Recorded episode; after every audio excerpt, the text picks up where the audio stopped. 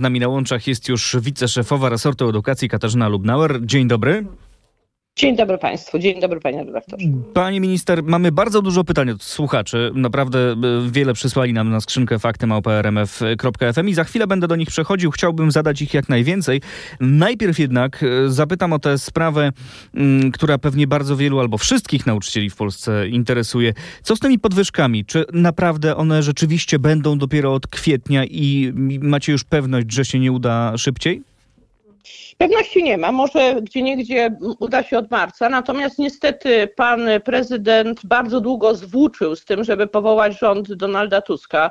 Przypomnę ten rząd tymczasowy, dwutygodniowy, czyli taką grę na czas. Do tego jeszcze zawetował ustawę okołobudżetową, więc to wszystko się przesunęło. No, ale My już e, będą wyrównania, konsultacje- tak? Dla wszystkich nauczycieli. Tak, To- oczywiście podwyżki są od stycznia, w związku z tym, jeżeli nawet będą wypłacone w kwietniu, to będą wypłacone z e, tą częścią podwyżki, która wynika na styczeń i luty i marzec. Nauczycielska Solidarność mówi, że podwyżki dla nauczycieli są poniżej oczekiwań, bo poniżej skumulowanej inflacji. No i co teraz? Jest jakieś pole do ich podwyższenia o te dodatkowe Absolutnie to 12%, jest bo o to chodzi. Absolutnie jest to nieprawda, że są poniżej skumulowanej inflacji. Są to zresztą najwyższe rekordowe podwyżki e, w skali, e, no nie wiem, od e, wolnej Polski. E, 30% dla nauczycieli dyplomowanych i nauczycieli mianowanych i 33% dla nauczycieli początkujących.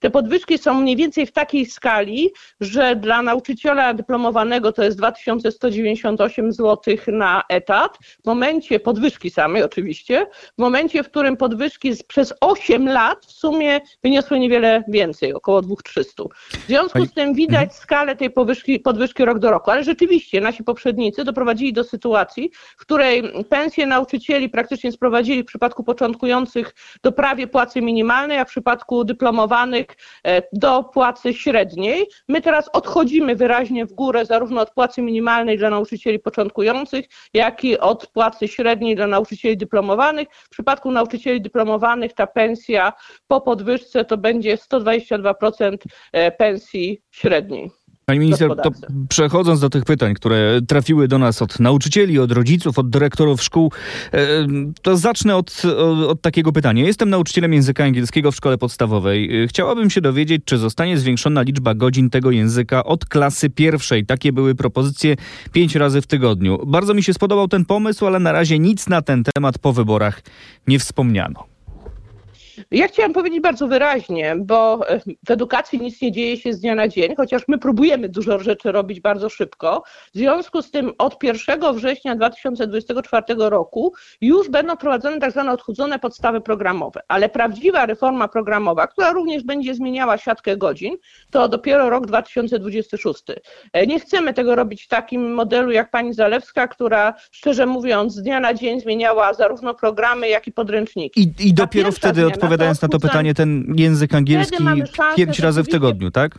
Nie wiem, czy pięć razy w tygodniu, ponieważ to jednak będą się eksperci zajmowali, nie ja, ale tak chcemy postawić bardzo silnie na naukę jednego języka e, angielskiego w szkole podstawowej, tak żeby młodzi ludzie, którzy szko- kończą szkołę podstawową, rzeczywiście dość e, swobodnie się nim posługiwali. To jest zresztą jeden z, jedno z zobowiązań jednego z naszych koalicjantów. Y, Pani minister, m, pani Alicja pisze również w temacie języków. Czy jest szansa, żeby dzieci w szkołach podstawowych mogły się uczyć drugiego języka obcego od czwartej klasy? Pytanie, znaczy to jest właściwie, mogłabym odpowiedzieć to samo, co przed chwilą, czyli Mhm. od 2026 roku będziemy zmieniać zarówno siatkę, jak i podstawy programowe i wtedy rozważymy, jaki model nauczania języków jest najlepszy dla młodzieży. 2026 rok to jest ten, y, ten czas, kiedy to się wszystko mm, może zmienić. Pytanie Ale bardzo ważne. że odchudzenie podstaw programowych Mhm. już od 1 września tego roku, od roku 2020. Tak, ale tu mówimy o tych, o tych konkretnych historiach Tak, związanych z językiem, o które pytają nasi słuchacze. Pytanie bardzo ważne, pani minister, które padło u nas na antenie. E, Czy w związku z rosnącym poziomem depresji u dzieci i młodzieży planowane jest zwiększenie liczby etatów psychologów w szkołach lub in, w inny sposób e, zajęcie się tym, e, tym no bardzo, bardzo poważnym problemem? Tak, dla nas zdrowie psychiczne dzieci jest właściwie priorytetem, możemy powiedzieć śmiało. I tak naprawdę wszystkie działania również zmierzają do tego, żeby się ono poprawiło, zarówno kwestia prac domowych, które chcemy mocno ograniczyć, jak i kwestia odchudzenia podstaw programowych. Natomiast poważnym problemem w szkołach jest nie to, że nie ma etatów, tylko to, że nie ma chętnych do pracy na etacie psychologa w polskich szkołach.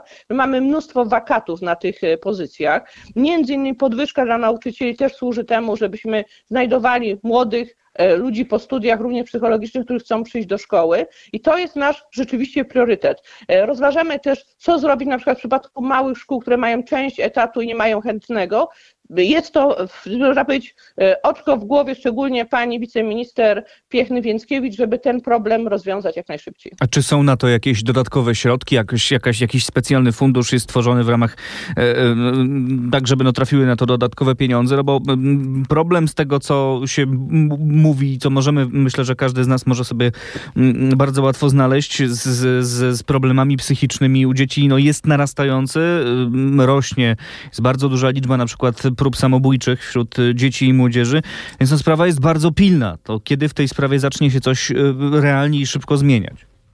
Możemy powiedzieć śmiało, że już się dzieje, ponieważ oczywiście to jest kwestia współpracy między edukacją i zdrowiem.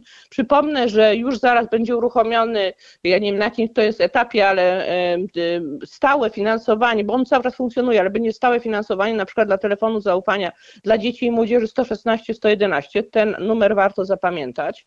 E, przypomnę, i to robi Ministerstwo Zdrowia, przypomnę o tym, że trwa taka reforma pomocy psychologiczno-psychiatrycznej, e, jeśli chodzi o zdrowie. Natomiast y, my cały czas działamy w edukacji. Chcemy właśnie między innymi dzięki podwyżkom zachęcić więcej ludzi do tego, żeby e, pracowało jako psycholodzy w szkołach, więcej specjalistów.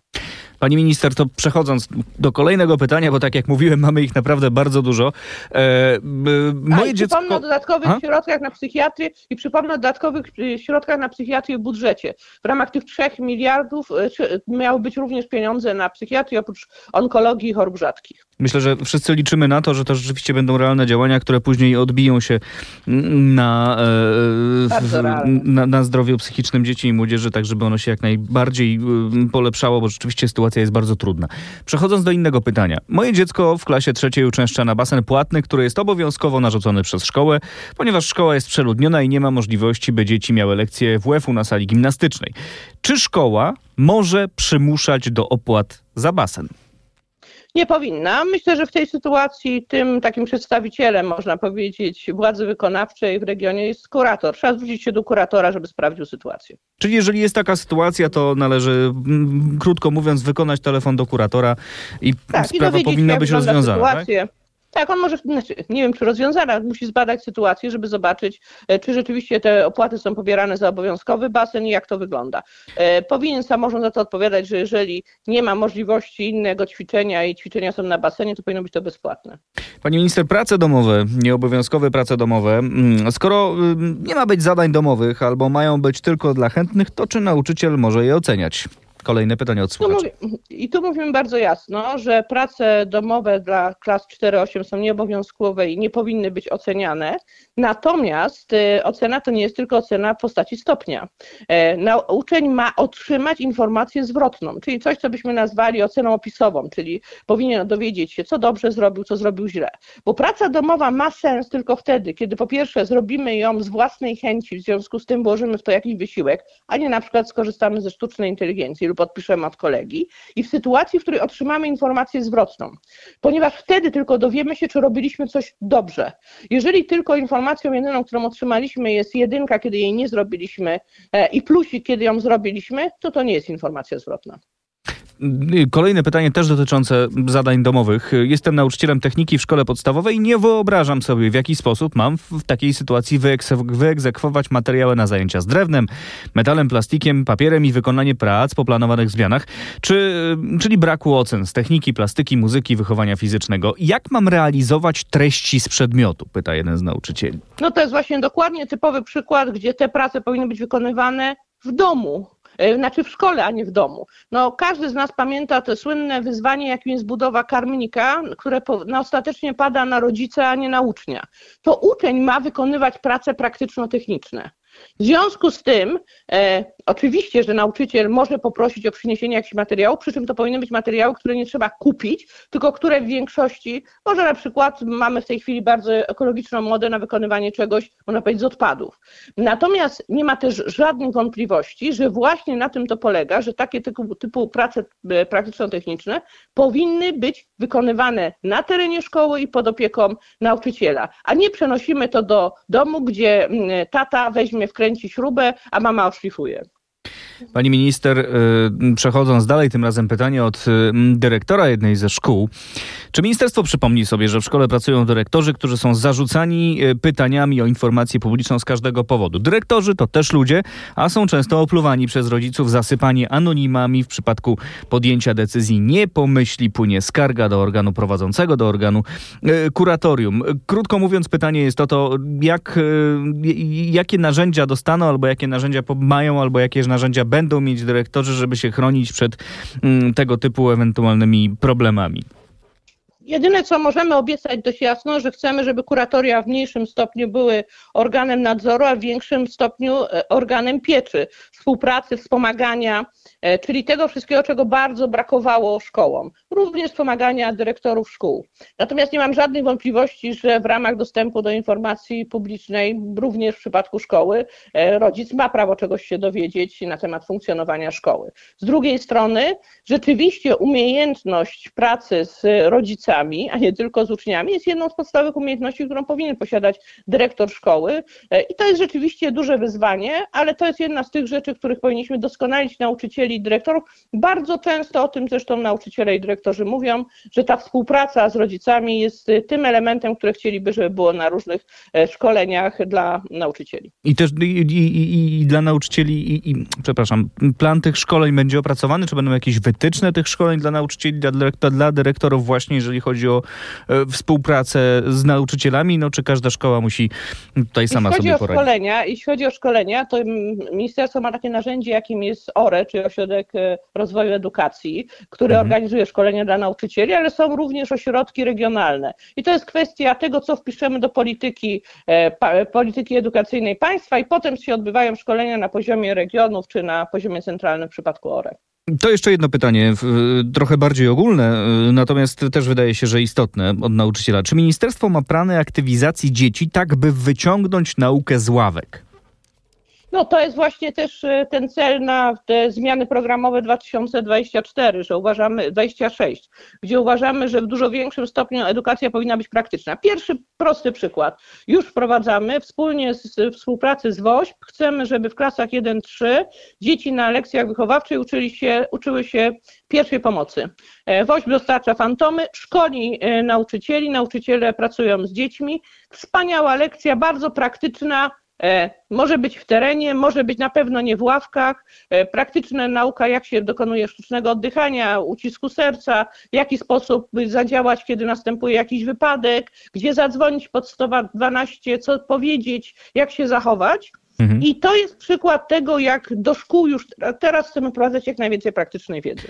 Te, te, zajęcia z pierwszej pomocy to już od przyszłego roku mają się, szkolnego oczywiście, przyszłego roku szkolnego mają się Dokładnie pojawić, prawda? tak. Chcemy, żeby już od przyszłego roku w, szko- w klasach 1-3, bo one już w niektórych szkołach są. Natomiast my chcemy, żeby to było powszechne. A jeżeli chodzi o, no, mówi Pani o klasach 1-3, a, a czy tego typu zajęcia, bo pamiętam, że w kontekście tych zajęć z pierwszej pomocy była też mowa o edukacji zdrowotnej, czyli jakby trochę szerszy temat, dużo szerszy temat. E, czy to są tylko klasy 1-3, czy również pozostałe klasy podstawówek, później klasy liceów też będą miały tego typu lekcje wprowadzane? To mówię bardzo jasno, że na razie zaczynamy od klas 1-3, bo tu jest oferta WOŚP, kształcenia nauczycieli. Jest też przestrzeń na tych y, zajęciach wychowawczych, żeby to robić. Dzieci zresztą bardzo fajnie reagują na to. Natomiast będziemy chcieli, żeby tego typu zajęcia były rozszerzone też później. Elementy pierwszej pomocy są w y, polskich szkołach, natomiast y, chcemy też zmienić trochę formułę pewnych zajęć, tak żeby one były w większym stopniu edukacją e, zdrowotną i będziemy o tym opowiadać. Myślę, że nawet będzie o tym opowiadać osobiście pani minister Nowacka już niedługo. Pani minister, sporo pytań dotyczyło mm, jakby liczby dzieci w szkołach. To znaczy, rodzice pytają o to, co zmieni się, jeżeli chodzi o przeludnienie szkół. No, podają tutaj takie przykłady, że lekcje trwają bardzo długo, że dzieciaki bardzo dużo czasu w szkole e, spędzają właśnie z tego powodu, że jest tych dzieci w szkole bardzo, mm, bardzo dużo, albo te lekcje są poukładane w taki niezbyt intuicyjny, niezbyt korzystny dla dzieci sposób. Czy jest jakaś recepta na ten problem? Znaczy tu zależy, bo ten problem jest różny w różnych miejscach. To znaczy w przypadku szkół ponadpodstawowych to jest efekt y, reformy minister Zalewskiej, właściwie deformy minister Zalewskiej, czyli likwidacji gimnazjów. Tutaj y, w licea, które były przystosowane do, w pewnym momencie do trzech roczników, nagle wtłoczono pięć roczników, ponieważ wydłużono ich czas do czterech lat i weszły dokładnie wtedy w czasie tej reformy te roczniki, które były po półtora, gdzie były sześciolatki, w, szły do szkół. E, w związku z tym to jest niestety efekt przejściowy, ale efekt y, tamtej deformy, my zwracaliśmy wtedy uwagę, że taka będzie sytuacja, niestety pani Zalewska nie reagowała. W przypadku dużych miast to jest kwestia rozwoju miasta. Czasami następuje bardzo szybko wzrost liczby mieszkańców na jakimś terenie i szkoła jakby nie nadąża na tym, to znaczy nie ma, nie powstaje kolejna szkoła, w związku z tym to jest kwestia inwestycji e, samorządowych. Natomiast e, jeśli chodzi o średnią liczebność klasy w Polsce, to ona nie jest wysoka, to jest 18 dzieci w klasie, przy czym w miastach to jest 21 osób, osób, y, w przypadku terenów wiejskich to jest 15 osób. W związku mhm. z tym w każdym samorządzie to wygląda trochę inaczej, natomiast powszechne jest przeludnienie szkół ponadpodstawowych, co jest wynikiem reformy Zalewskiej i te dzieci po prostu, można powiedzieć, że w tej chwili e, do momentu, w którym prze, prze, przejdą te roczniki po półtora, to niestety e, będą przeładowane te szkoły ponadpodstawowe, natomiast e, no mówię, to jest niestety zły skutek pokłosie tamtej złej decyzji. To jest jakby jedna strona medalu, czyli y, szkoły, które są przeludnione, a druga strona medalu to szkoły, mm, w, które, w których, do których uczęszcza bardzo mało dzieci. No i chodzi tutaj o mm, część szkół wiejskich. I teraz tak, taki cytat znalazłem pani autorstwa oczywiście w internecie. Nie chcemy, by odpowiedzią na problemy wiejskich szkół była ich likwidacja. E, a jak wiele szkół jest taką likwidacją teraz zagrożonych w Polsce? Niestety mamy bardzo dużo szkół, które mają 40, 50, 70 uczniów w 8 klasach e, i to są szkoły, które co więcej w następnych rocznikach jest tych dzieci coraz mniej. Ja przypomnę, że w roku 2015, e, czyli na koniec rządów PO-PSL, było, urodziło się 370 tysięcy dzieci. W roku 2023 e, tych dzieci urodziło się 272 tysiące. Co to oznacza? To oznacza, że mamy po prostu w szkołach coraz mniej dzieci, a jeszcze w dodatku na terenach wiejskich bardzo często następuje też migracja do miasta, w związku z tym tych dzieci jeszcze, jeszcze jest mniej. Natomiast chcielibyśmy, żeby w tych mniejszych miejscowościach jednak pozostała jakaś szkoła. W związku z tym myślimy o tym, że być może powinny tam pozostawać ośrodki takie szkolno-przedszkolne z klasami 1-3, z oddziałami przedszkolnymi, z klubem Malucha e, i trzeba w tej chwili potraktować to jako wyzwanie, zarówno kwestię wyrównywania szans, bo niestety te małe szkoły nie zawsze mają taką samą dobrą ofertę edukacyjną. Często dzieci po tych malutkich szkołach gorzej sobie radzą na egzaminie ósmoklasisty, nie dostają się do wymarzonej szkoły ponadpodstawowej. Traktujemy to jako wyzwanie. I to jest kolejne pokłosie niestety, ten kryzys, reformy minister Zalewskiej, dlatego że e, rozmawialiśmy z gminami wiejskimi i oni nie mieli żadnych wątpliwości, że to właśnie gimnazja wyrównywały szanse i gimnazja były szansą dla dzieci z małych ośrodków e, ze wsi. I co więcej, likwidacja gimnazjów pogłębiła problem tych malutkich szkół, z których właściwie widać z roku na rok, że tych dzieci jest coraz mniej. No dobrze, mówi... być w pierwszej klasie czwórka, trójka, czwórka dzieci. Mówi Pani o tym, że oddziały szkolno-przedszkolne z klasami 1-3, no a co z tymi starszymi y, uczniami, którzy mieszkają w tych mniejszych Oczywiście miejscowościach? No oni będą się... musieli dojechać do innych miejscowości, do szkoły, do...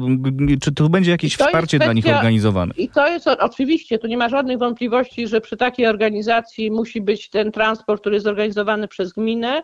E, w tej większej szkole są najczęściej lepsze warunki, jeśli chodzi o salę gimnastyczną, jeśli chodzi o zajęcia pozalekcyjne, o to wszystko, co e, generuje rozwój dziecka i powoduje, że ono potem ma większe szanse i edukacyjne, i potem sukcesu w życiu zawodowym. I na tym nam zależy. Szkoła ma wyrównywać szanse.